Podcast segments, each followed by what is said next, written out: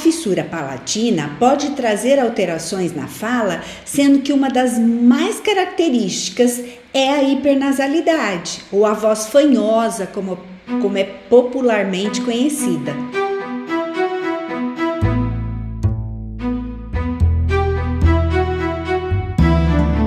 Bem-vindo ao Atlas Lipcast, o ponto de encontro dos amigos do Lip. É aqui no Atlas Lipcast onde falamos sobre fenda labiopalatina de uma forma tão simples e descomplicada que além de entender, tu poderás participar. Basta enviares uma crítica, uma dúvida ou uma sugestão de um tema que o Lip irá incluir num dos próximos episódios. Por isso, fica ligado. Meu nome é Rony Furfuro e eu sou médico dentista. Comigo aqui no estúdio também, Mariana Alface. Olá, Mariana. Olá, eu sou a Mariana Alface, terapeuta da fala. E também Patrícia Felipe Correia. Olá, eu sou Patrícia Felipe Correia e também sou terapeuta da fala. E outra convidada, Helena Vilarinho. Olá, meu nome é Helena Vilarinho e também sou terapeuta da fala. E como vamos falar de palato e de fala, outra convidada especial, a Rosana Prado.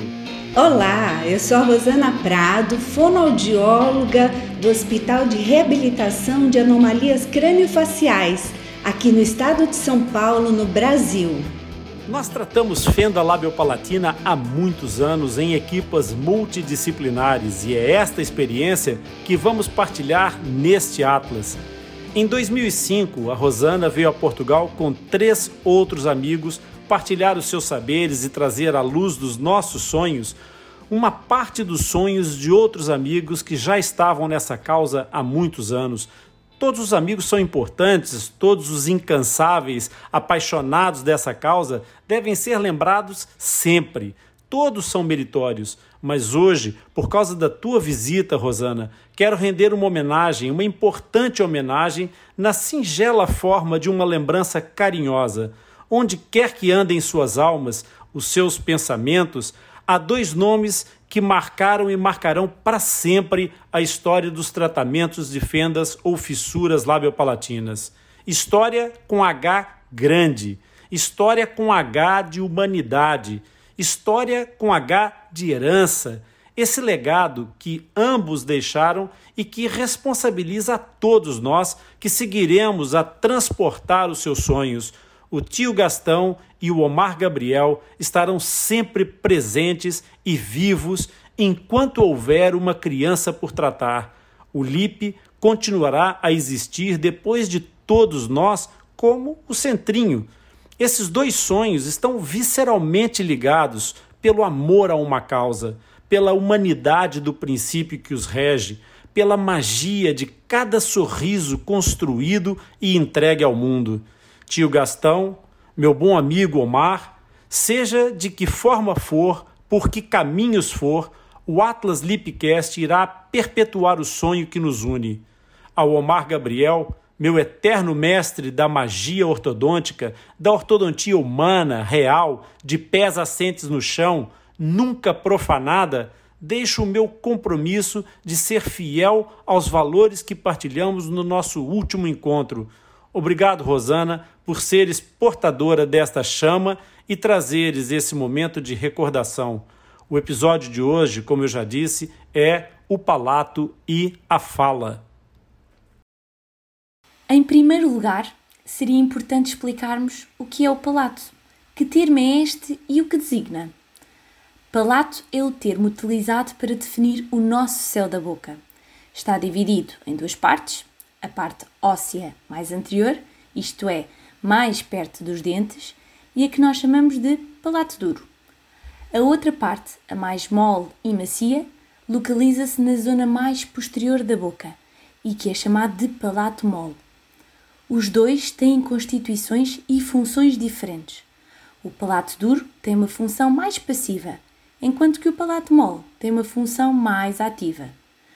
O palato duro separa a cavidade oral da cavidade nasal, isto é, separa a boca do nariz. Além disso, sendo uma estrutura dura, o contacto com a língua permite que exista a criação do vácuo necessário para engolirmos os alimentos e também para a produção de determinados sons da fala. O palato mole, sendo a extensão muscular do palato, espera-se que se movimente e, por isso, tenha um papel também mais ativo nas funções. Ao contrário do que muitos pe podem pensar, o palato mole não se resume apenas à conhecida campainha ou mesmo sininho que conseguimos ver quando abrimos a boca. O palato mole é constituído por cinco músculos que diferem entre si também pelos movimentos que realizam. No final, o palato é móvel para que quando engolirmos possa subir na zona da faringe, isto é, na zona da garganta, e encerrar o caminho que dá acesso ao nariz. Desta forma, conseguimos evitar que os alimentos subam em direção ao nariz. Além disso, participa também de uma forma ativa quando é necessário dirigir o ar para a boca durante a produção da fala, permitindo assim também a diferença entre os sons nasais e os sons orais, ou seja, sons que saem pelo nariz, como o som M, ou pela boca, como o som P. Perante estas questões referidas, podemos já ver a importância e o papel que o palato tem no cotidiano, quer durante as refeições, como ponto de apoio e de referência para nós engolirmos, quer durante as próprias conversações, onde a língua, além de se apoiar para criar determinados sons da fala, também conta com a separação dos sons que são produzidos só pela boca ou pela boca com alguma ajuda do nariz. Daí a temática do nosso episódio de hoje: o palato e a fala. Ora bem, o nosso palato, ou seja, o céu da boca, funciona como o teto da boca e o chão do nariz. Isto porque nós temos que imaginar que a nossa cabeça é uma casa. Temos no resto do chão a boca e no primeiro andar o nariz. Como em qualquer casa, nós também precisamos de paredes para que a casa se mantenha. E aqui, neste caso, as bochechas são então essas paredes e são muito importantes para manter a casa de pé. Mas falta falar também da porta de entrada desta casa, que são os lábios. Ora então, vamos continuar a falar, a falar um bocadinho sobre isto para entender melhor. A língua vive no resto do chão e, como todos nós, tem várias tarefas na sua casa. Tem que dar as boas-vindas, gerir quem entra, ou seja, ver quem é que entra e se deve entrar, ou seja, a comida que ingerimos, tanto para mastigar como para engolir. Tem que tratar da sua limpeza e ainda saber qual é o sítio especial da sua casa que deve ocupar sempre que está com a porta fechada. Isto é, de lábios fechados, de modo ou de forma a manter a casa equilibrada, limpa, arrumada e em perfeito funcionamento. A língua ainda participa na produção dos sons da fala e, para isso, tem que chegar e tocar em determinados sítios dentro da boca. Alguns sons, para serem ouvidos, precisam que só se utilize a parte da frente da língua. Outros só precisam que se utilize a parte de trás. Mas esta casa tem ainda uma cave, onde encontramos as pregas vocais e todos os músculos da laringe na zona do nosso pescoço. E esta zona é que é a sustentação para a produção dos sons da fala e a vibração que é produzida pelas pregas vocais. E então é toda esta casa que permite a criação do ambiente para a produção dos sons da fala, que são todos tão diferentes. Posso fazer uma interrupção? Sim. Nós aqui falamos em pregas vocais e muitas vezes os pais ouvem falar mais eh, de cordas vocais. Por que é que existe essa diferença? Vamos explicar isso para os pais? Sim, eh, chamam-se pregas vocais porque elas na verdade são duas pregas. Quando nós falamos em cordas, dá a ideia que são como as cordas de uma viola.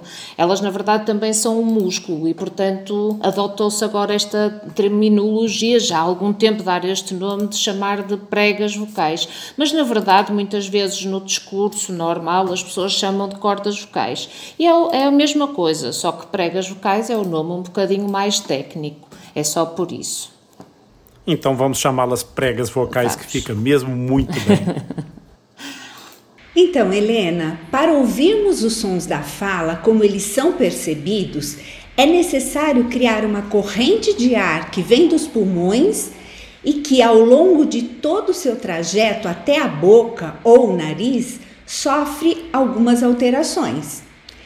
É como se o ar passasse por diferentes fases de transformação, como uma linha de montagem numa fábrica. Então, tudo começa com uma corrente de ar que vem dos pulmões. Chega à nossa laringe, isso é, na zona do nosso pescoço, e encontramos as pregas vocais ou cordas vocais, fechadas ou abertas. É aqui que se dá a primeira modificação dessa corrente de ar. É a primeira estação. O som produzido pode ser vozeado ou não vozeado, que é como chamamos os sons em que as pregas vocais fecham e vibram, por exemplo, p e d, e aos sons que as pregas vocais permanecem abertas e não vibram, como p e t. Para as crianças pequenas, até dizemos que são os sons que fazem cócegas no pescoço, que sentimos o pescoço a tremer, e os sons que não fazem tantas cócegas. Depois da primeira estação, esse ar continua a subir e até chegar à faringe, que é a zona da garganta. Aqui encontra a segunda estação de transformação, em que o ar pode sair pela boca ou pelo nariz. A estrutura que impede ou permite a saída do ar pelo nariz é o nosso palato mole. Quando o palato mole está levantado, ele bloqueia a passagem do ar para o nariz e o som produzido é oral, que passa e é transformado só pela boca. No entanto, quando, quando o palato mole desce, o ar vai conseguir passar também pelo nariz e passa a ser um som nasal, como mã, o nã e o nhã. E é por isso que nos casos de fenda palatina, as alterações percebidas são essencialmente nessa fase, porque há um excesso de ar e energia acústica saindo pelo nariz, que é a chamada voz fanhosa ou voz hipernasal. Por fim, nós temos a última estação de transformação da corrente de ar. É o último passo para termos o produto final e localiza-se na nossa boca. Lá na nossa boca temos estruturas que são ativas e outras passivas. Por exemplo, a língua e o palato mole são ativos, porque se movem para produzir as alterações. Já os dentes e o palato duro são estruturas passivas, pois não se movem. Todas elas, ativas ou passivas, têm funções na definição do som que vai ser produzido, que vai ser falado. Isso é, se vamos produzir uma vogal ou uma consoante. É preciso saber que quando a corrente de ar passa diretamente, sem impedimentos ou constrições realizadas em nenhuma das estações que mencionávamos, os sons formados são as vogais, que conhecemos e ouvimos.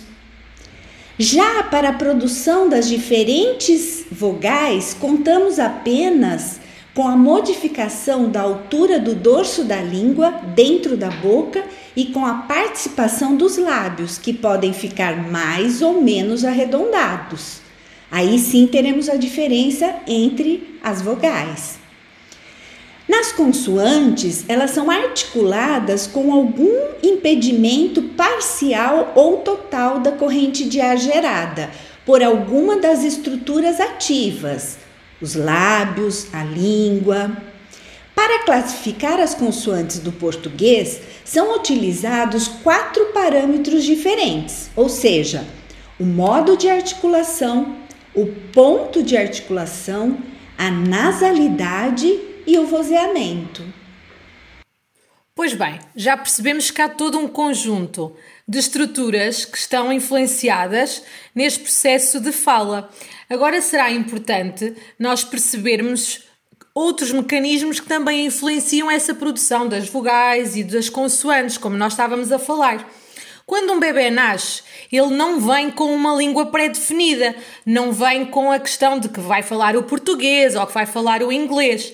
É o seu contacto com o mundo falante que vai criando conexões e que vai tornando aqueles sons mais familiares à criança. Ou seja, quando a criança começa a receber os diferentes estímulos auditivos, essas informações, essas palavras que lhe chegam, é que depois os vai tomando e arrumando como modelo e como exemplo que depois vão servir de base para a sua fala e para a sua linguagem. Que precisa então muito desse seu feedback auditivo, dessa informação auditiva. Ou seja, para além de todas as estruturas que já foram aqui faladas, e da qual é muito importante o palato, também esta componente auditiva é fundamental para a aprendizagem da fala. Se pensarmos, a criança vai então começar a ouvir, daí que vá começando a compreender primeiro do que se comece a expressar. Por isso, primeiro as crianças compreendem, reconhecem e identificam palavras e só posteriormente passam à sua produção, à sua expressão. Então, ao longo do desenvolvimento, a criança vai recebendo estas pistas auditivas e depois vai-lhe juntando outras pistas que também são muito importantes, como por exemplo as pistas visuais. Se nós pensarmos, as crianças começam por produzir sons que são mais visíveis, como por exemplo papá, o mamã.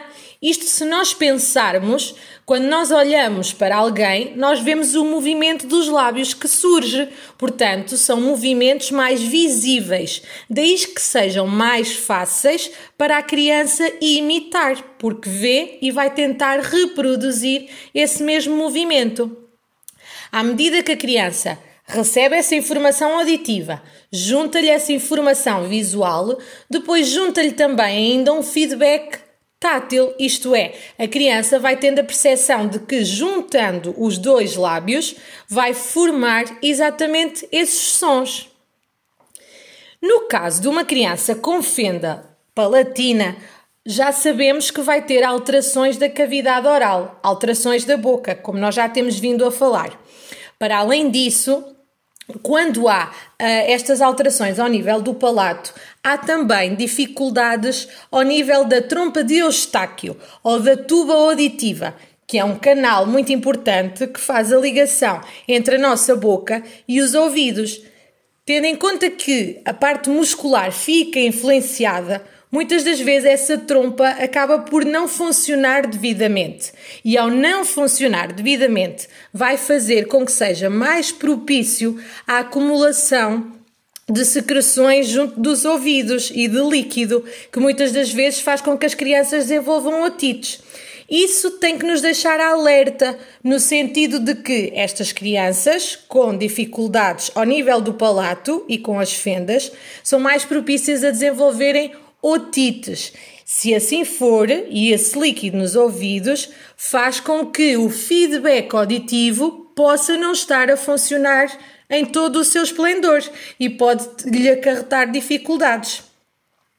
Para além destas possíveis alterações auditivas, temos também as alterações ao nível tátil, ou seja, as próprias estruturas, como estão a funcionar de uma forma diferente e têm uma forma diferente, vai fazer com que dentro da boca, por exemplo, haja falta de pressão intraoral, como nós já temos vindo a falar, que depois Imaginemos, se a criança recebe auditivamente a informação de forma distorcida, depois, em termos estruturais, também tem uma estrutura que não lhe permite produzir de forma correta. Então, as crianças com fenda labiopalatina são mais suscetíveis a ter estas dificuldades ao nível da aprendizagem da fala. E é uma coisa muito importante que, embora aqui o tema não seja a alimentação, que não é disso hoje que estamos a falar, é preciso lembrar aos pais ou aos cuidadores a importância do bebê ser sempre alimentado desde o início de forma elevada, ou seja, semi-sentado e nunca deitado. Este cuidado é para prevenir que haja estes tais problemas da audição que a Patrícia falou anteriormente, pois a tuba auditiva, ou a trompa de Eustáquio, como se diz aqui em Portugal, que liga a orelha aos músculos do palato, no bebê está numa posição horizontal. E o facto do bebê mamar deitado acarreta o risco de que haja líquidos que vão para dentro da orelha, ou seja, para dentro do ouvido médio, e muitas vezes sem que os pais se apercebam. O que é que vai acontecer? Se isto acontece e se por acaso não há a, a, a percepção dos pais, vai haver então a tal diminuição da acuidade auditiva durante o primeiro ano de vida. E se o bebê não ouve os sons corretamente, isto pode obviamente levar, como a Patrícia já disse há pouquinho, a um atraso de fala ou e ou de linguagem. O bebê que não ouve bem ou que não escuta bem pode demorar para começar a aprender a falar. Nós vamos falar sobre pois isso é, muitas vezes, viu, Rosana? Sem querer te interromper, mas já interrompendo, não podemos deixar hum. de chamar a atenção dos pais para o fato de que otite não é necessariamente dor de ouvidos. Muitas dessas crianças isso. podem ter líquido acumulado dentro, do, dentro dos ouvidos, fazendo com que haja a presença de uma otite crônica assintomática. A, Silenciosa, acréscimo, muito é acréscimo é de líquido é, um aumento do volume de líquido dentro da, da, daquele ouvido, que impede a vibração do tímpano, diminui a capacidade do bebê ouvir e Sim. não dando sinal, os pais não sabem que a criança está com essa otite. E assim, Sim. muitas vezes, quando os médicos, os terapeutas, os técnicos que trabalham perguntam: o seu filho tem otites? Não, meu filho nunca teve otites, ele não ouve muito bem Exatamente. desde sempre. Mas, na realidade, o que aconteceu foi que acumulou líquido, tirou Exatamente. capacidade de ouvir essa criança e essa criança tem se desenvolvido menos do que seria desejável porque não consegue adquirir todos aqueles sinais que a Patrícia referiu. Por isso é muito importante que essa criança que, se, que é seguida pela equipa multidisciplinar não deixe de estar é, a ser observada frequentemente pelo otorrino para que se perceba se há Sim. ou não há líquido dentro dos ouvidos. Porque sabes, Rony, deixa-me também só interromper uma coisa. Às vezes os pais também só se apercebem porque os bebés não choram porque têm dores de ouvidos, é uma coisa que pode não ser dolorosa e muitas vezes só quando o líquido Sim. escorre do ouvido é que os pais se apercebem. Portanto, quando o tímpano fura ou rebenta, é que os pais se apercebem que na verdade que o bebê teve, um, teve uma otite e portanto nós não podemos deixar chegar até esse ponto. Sim, Audição flutuante durante o primeiro Exato. ano de vida. Um dos né? sinais mais comuns dessas otites não dolorosas são as crianças que têm a tendência a levar as mãozinhas Exato. ao ouvido muitas Isso. vezes. A coceira, Exatamente. a coceira ou a comichão é na realidade uma forma minor uhum. de dor. E então o que acontece é que essa manifestação da comichão ou da coceira nos ouvidos pode ser indicadora, não tem que ser, mas pode ser indicadora para os pais estarem atentos e pedirem ao otorrino para observar essa criança. Pois é, Helena, o nascimento de um bebê com fissura palatina pode acarretar muitas dúvidas e preocupações nos pais. Além das questões sobre alimentação e, e, a época das primeiras cirurgias, os pais também temem por possíveis problemas de fala. Muitas vezes, os pais chegam a imaginar que o bebê só poderá iniciar a fala depois da cirurgia do palato. E isso, como nós já explicamos, não é verdade. A fissura palatina, quando isolada, ou seja, sem outros comprometimentos, não impede que o bebê comece a falar na época esperada, que é por volta de um ano de idade. Conforme abordado anteriormente, a fissura palatina pode trazer alterações na fala, sendo que uma das mais características é a hipernasalidade, ou a voz fanhosa, como é popularmente conhecida. Também os bebês que aprendem a falar ainda com o palato aberto, ou seja, antes da cirurgia, podem usar pontos articulatórios ou lugares errados para falar, como por exemplo a parte de trás da boca ou mesmo a garganta, na tentativa de, de emitir, de falar os sons de alta pressão que eles não conseguem produzir na boca com o palato aberto. Mas a boa notícia, meus colegas, é que existem algumas atitudes que ajudam a prevenir ou minimizar os problemas de fala relacionados à fissura palatina. E a família pode realizar em casa de forma agradável e desde os primeiros meses de vida do bebê. Em primeiro lugar, é importante que os pais e cuidadores compreendam qual é a função do palato e isso nós já contamos. Também eles devem saber que a cirurgia mais importante para a fala é a palatoplastia primária, como é chamada a cirurgia que fecha o céu da boca. É preciso cuidar da saúde do bebê para que ele tenha condições de realizar essa cirurgia na época indicada pelo médico cirurgião, de acordo com o protocolo de cada serviço.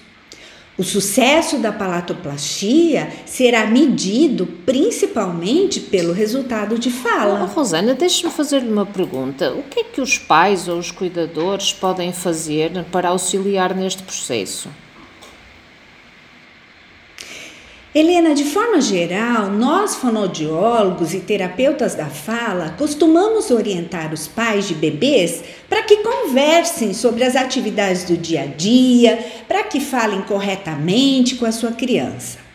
Porém, no caso de bebê com fissura palatina, a orientação é a mesma, mas é importante que esses pais e cuidadores saibam Quais os sons que o bebê pode falar sem esforços, mesmo com a fissura aberta, não operada? E quais os sons que são mais difíceis antes da cirurgia do palato? Então vamos só lembrar o que já foi falado. Os sons mais fáceis antes da palatoplastia são os sons nasais, que o ar sai pelo nariz, como mã, nã, nhã. E também os sons de baixa pressão, como lã, além das vogais.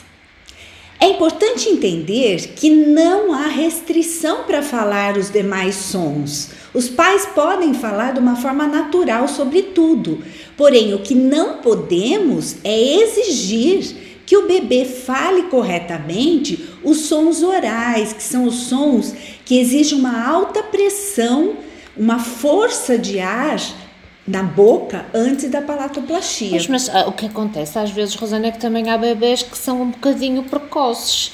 E se eles por acaso, por alguma razão, iniciarem a fala antes da correção do palato, o que, é, o, que é que, o que é que se deve fazer neste caso? Então, o que é que se deve orientar aos pais? Pois é, né? Os pais devem lembrar que, como o ar escapa pelo nariz porque a fissura está aberta, os sons orais de pressão sairão bem fraquinhos e, e, com a voz nasal, com hipernasalidade, como é conhecida, a voz fanhosa, né? Uh, pais e cuidadores deverão aceitar esse tipo de fala, pois caso solicitem que o bebê fale corretamente, na tentativa de falar de uma forma mais forte, jogando o ar para a boca, os bebês podem buscar pontos ou lugares errados para poder gerar essa pressão de ar. Por exemplo, se o bebê tenta falar papai antes de, da cirurgia do palato, o resultado será parecido com um mamai, com fraca pressão de ar dentro da boca e uma voz nasal. Lembrando que o pan é um som que realizamos fechando os lábios e bloqueando totalmente a corrente do ar para depois sair em forma de uma explosão. Como a fissura está aberta, o ar e a energia acústica acabam escapando pelo nariz e sai fraquinho, sai mamai. Se os pais forçarem esse bebê a falar corretamente os sons difíceis, dizendo fala papai, o bebê buscará uma forma de bloquear esse ar que está escapando em outro lugar, como na garganta, por exemplo, já que a boca não é possível. E o resultado é que o, o, o pan pode ser substituído pelo que nós chamamos aqui no Brasil de um soquinho, como por exemplo, em vez de papai, ai. Isso é uma forma de compensar, já que ele não conseguiu gerar essa pressão de ar dentro da boca. Aí o bebê descobre que ele consegue gerar essa pressão de ar, só que na garganta. E se os pais reforçarem, é, dando significado, muito bem, você falou papai, esses sons acabam, uh, o bebê acaba gravando esses sons compensatórios na sua cabeça e isso passa a fazer parte do seu repertório. Caso observe que o bebê falou com soquinhos ou raspadinhos, não repetir e nem dar significado. Lembrando que os pais podem falar e devem conversar sobre tudo, porém procurar favorecer os sons que são mais fáceis para a criança antes da palatoplastia, que são os sons nasais, os sons mais fraquinhos, como o mã, o nã, o. Então, se a criança ganhar um brinquedo, vamos chamar de Nina, Mimi, Mumu. É, o cachorro faz au au, o leão, mamãe, memê, amor, ninho, nonô. Esses são exemplos de palavras com sons mais fáceis, porque são sons nasais. Se a criança começar a falar antes da palatoplastia, esses sons ela poderá falar perfeitamente. É, agora, caso os pais observem que o bebê falou com o soquinho, o que, que seria mesmo soquinho? Seria falar segurando o ar na garganta. Então, em vez de papai, ai. Ou com raspadinhos, que é como nós chamamos a emissão dos sons de fricção, como sapo, rapo, que o bebê acaba segurando, friccionando esse ar na garganta. Então, os pais não devem nem repetir e nem dar significado para esse tipo de, de fala. Rosana, hum, mas ainda assim, acho que é importante também definirmos e referirmos que, mesmo os pais não dando muitas vezes significado ou uh, espaço a este tipo de produções, elas podem acontecer, não é? Elas podem aparecer. E para isso, especialmente, é para chamarmos a atenção que podem aparecer, não vamos dar significado, mas que há solução para elas certo? Sim, sim. E como é que vocês fazem em Portugal para explicar para os pais os soquinhos e os raspadinhos? Bem, normalmente nós não temos esta definição de suquinhos, não é? Nem destes raspadinhos. Normalmente, e penso que agora com as minhas colegas até conseguimos aqui ver várias formas de trabalhar. Uh, no meu caso, uh, com, os, o, com as famílias, nós normalmente definimos que é aquela força que sentimos mais na garganta, os tais suquinhos, não é? Não é tanto na boca o que sentimos, mas é mais junto à garganta. Portanto, é uma explosão diferente. E os raspadinhos é aquela sensação de estar literalmente a raspar, não é? Na parte posterior da boca, portanto, sair até um bocadinho pelo nariz. Com os mais crescidos, até costumo desenhar e tudo, a, a face e um mapa uh, da boca para perceberem onde é que estão a fazer esses sons. Portanto, o visual depois para eles também os ajuda muito, não é? Com os mais crescidos ajuda uh, bastante. No, no áudio a gente não ouve isso, Mariana, mas quando presencialmente, que é como normalmente se trabalha, ou visualmente, que é como as terapeutas trabalham com, a, com as crianças no novo mundo, há uma imagem que tu transmites durante a tua explicação que é tátil, que é tátil também.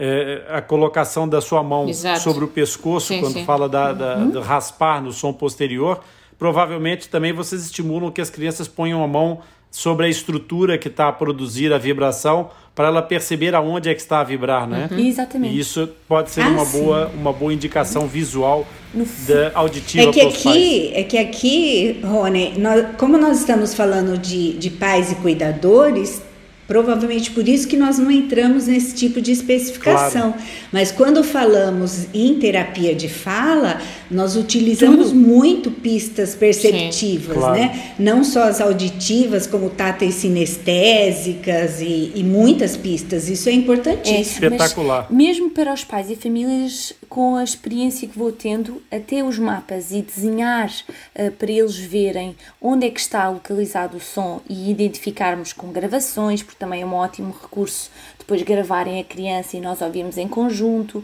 ou mesmo em ação na terapia e na consulta eh, procurarmos perceber quais é que são os corretos ou quais aqueles que nós queremos aproximar, não é? Ou aqueles que não queremos que sejam eh, realizados, também conseguimos fazer este treino com os pais, não é?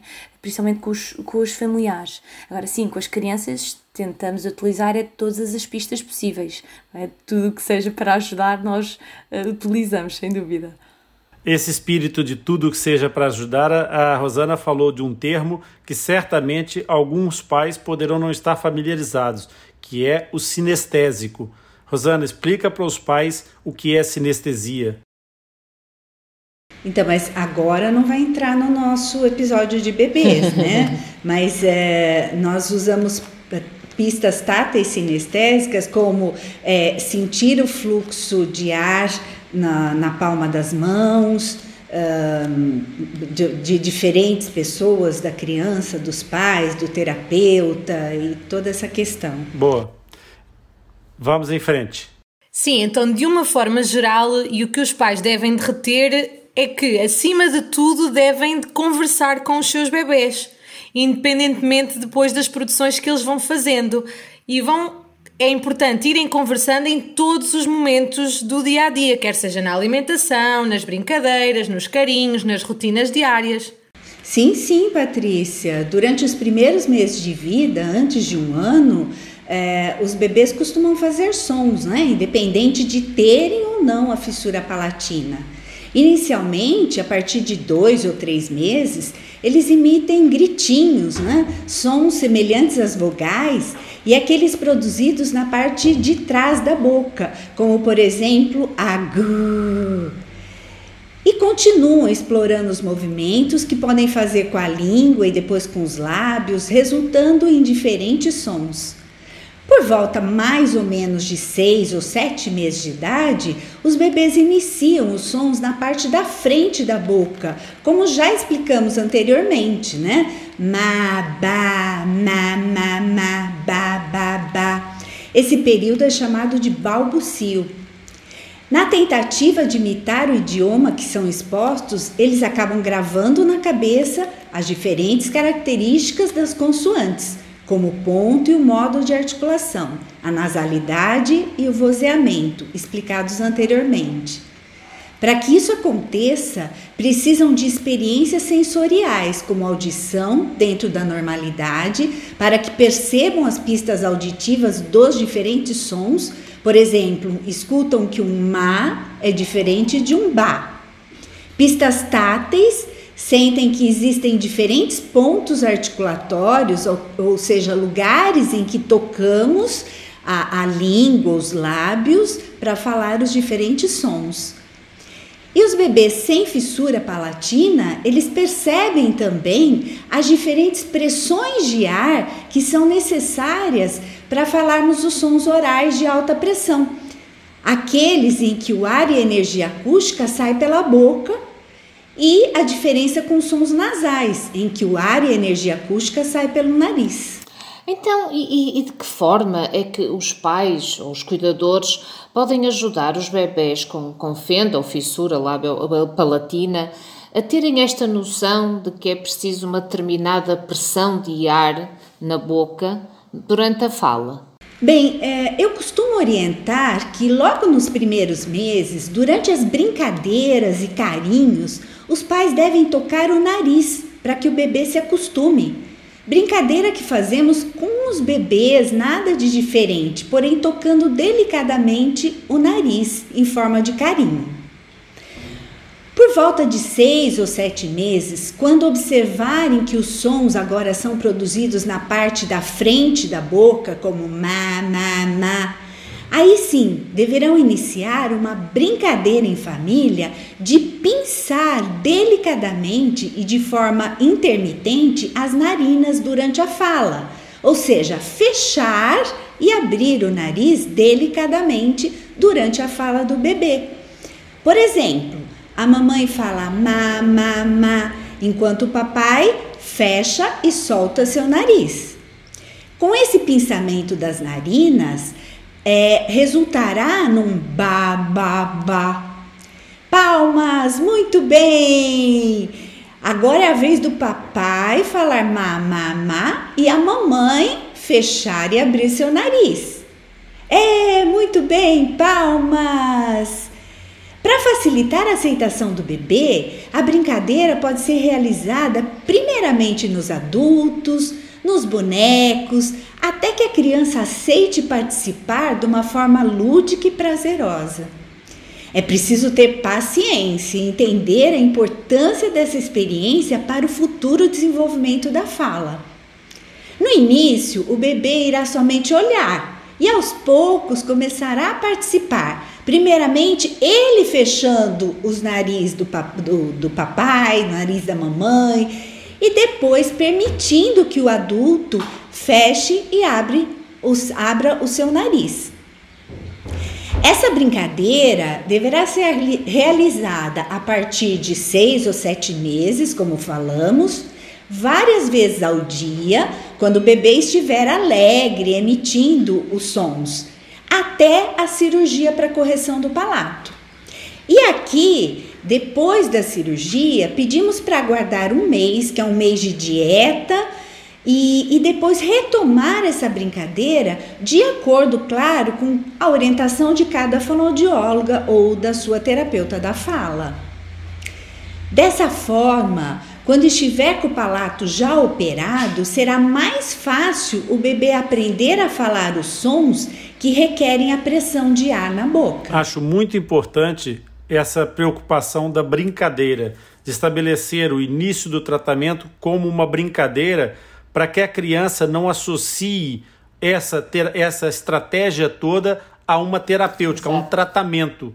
E quanto mais Sim. tarde a criança perceber que está a ser tratada, maior vai ser o, o espaço de cooperação dessa criança.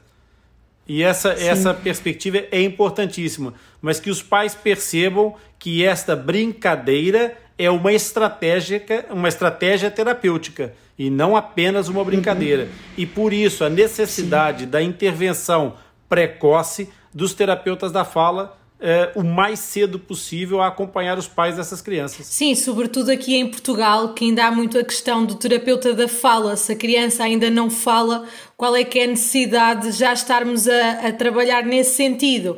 E, e este é uma realidade e um exemplo muito concreto de uma simples brincadeira que pode ser realizada pelos pais, mas que já é uma forma de intervenção. E aí é o terapeuta da fala que orienta os pais nesse sentido. Perfeito. Sim, sim.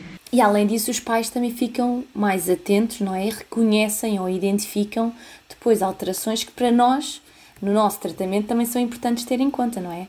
Portanto, é trabalhar com eles desde o início para que eles também sejam uma importante fonte de informação e que nós consigamos aqui ajudá-los em todas as vertentes. Então, nós agora, para simplificar um bocadinho aquele que foi este nosso discurso ao longo deste tempo, nós vamos resumir algumas estratégias muito importantes para que os pais e os cuidadores façam para prevenir alterações de fala específicas em casos de criança que tenham fenda ou fissura labiopalatina. Em primeiro lugar, é extremamente importante cuidar da saúde do bebê, para que este realize a palatoplastia na época indicada pelo médico cirurgião de cada equipa em que o bebê está a ser acompanhado. Importantíssimo, como nós falamos, realizar o tal rastreio ou triagem, como se diz no Brasil, auditiva logo ao nascimento e depois todas as avaliações de, por exemplo, de acompanhamento, quer acompanhamento auditivo, quer a parte, toda a parte alimentar e com todas aquelas situações que nós já falamos, como o bebê comer numa posição elevada, para evitar os tais problemas de audição. Devemos também, e falamos agora mesmo sobre isso, conversar com o bebê de forma a favorecer o desenvolvimento na linguagem, mas devemos ter cuidado para não o forçar a que ele fale sons difíceis, aqueles tais que precisam de mais pressão de ar dentro da boca, antes do bebê fazer a palatoplastia, ou seja, encerrar o céu da boca. Se o bebê iniciar a fala antes da palatoplastia, nós devemos e devemos orientar os pais a aceitar essa voz nasal, os sons fraquinhos, os sons mais fraquinhos, eh, e o escape de ar pelo nariz sem forçar o bebê para que fale corretamente, uma vez que com o céu da boca aberto isto não é possível. Por, se por acaso se escutar um som que nós não temos no português, como se fosse o tal suquinho ou raspadinho na garganta, não considerar como fala e não devemos também dar significado. É importante realizar a tal brincadeira de abrir e fechar o nariz a partir mais ou menos dos 6, 7 meses de idade, várias vezes ao dia, até que a cirurgia do palato seja feita, ou seja, até que se encerre o céu da boca. Durante aquele mês eh, de recuperação, devemos então parar e depois retomar de acordo com aquilo que são as orientações do terapeuta da fala ou fonoaudiólogo. Então, quase, quase em jeito de conclusão final, eu quero só realçar que essa brincadeira é uma brincadeira muito séria e que não deve ser levado de forma brincalhona pelos pais, mas de uma forma séria. É uma terapia e uma terapia muito importante. E realçar também que esse trabalho não é feito só nas sessões de terapia da fala, uma vez por semana. É muito importante que esse trabalho seja repetido e repetido diariamente, várias vezes ao dia, porque o processo da fala tem que ser passado para o subconsciente para a criança ir rebuscar essa informação sem ter que pensar nela ou sem ter que é, balizar o seu trabalho de fala antes de começar a produzir a fala.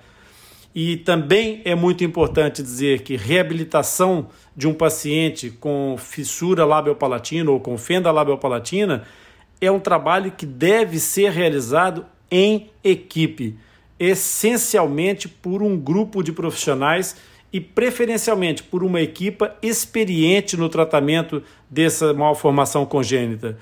Nos tratamentos das fendas ou das fissuras labiopalatinas, nenhum profissional deve atuar de maneira isolada.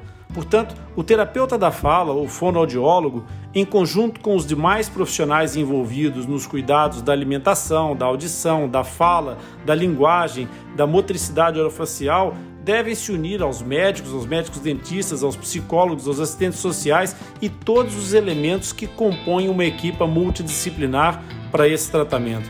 Acima de tudo, que se respeite o protocolo da equipa que acompanha o caso, devendo-se evitar a mistura de protocolos.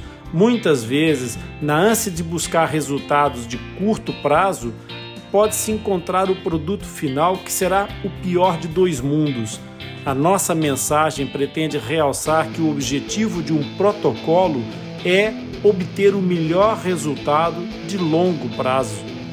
E agora nós queremos agradecer a ti que estás desse lado a ouvir e espero que esse episódio e todos os outros que nós produzimos te ajudem a colocar um pouco mais de luz e esclarecimento sobre o tema da fenda labiopalatina.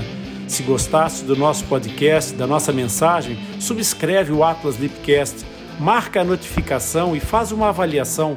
Partilha com os teus amigos, dá as tuas estrelas, nós vamos ficar muito honrados com a tua participação. Envie-nos a tua mensagem. Esse suporte vai permitir que o nosso podcast ganhe reconhecimento, atinja um maior número de pessoas e, em troca, nós vamos ajudar-te a entender e a aprender mais sobre esse tema que é tão apaixonante para todos nós O Atlas Lipcast pode ser encontrado e ouvido em todas as principais plataformas de distribuição de podcasts, mas também está disponível nos nossos sites e blogs. Também podes ouvir no teu computador. Se optar por isso, não, não te esqueças de ligar os fones de ouvido ou auriculares para obteres uma maior interação com os nossos conteúdos. Fica ligado, pois o próximo episódio vai ser incrível e eu tenho a certeza que tu vais gostar. Visita o nosso site, o LIP espera por ti em www.atlaslipcast.com. Obrigado pela tua audiência e por estares conosco nessa jornada. Muito obrigado, Mariana. Muito obrigado, Patrícia. Muito obrigado, Helena. Rosana, és para sempre uma Lipcaster. Ah, muito obrigada. Foi uma alegria, uma honra participar. Obrigada a todos. Até a próxima. Tchau, pessoal.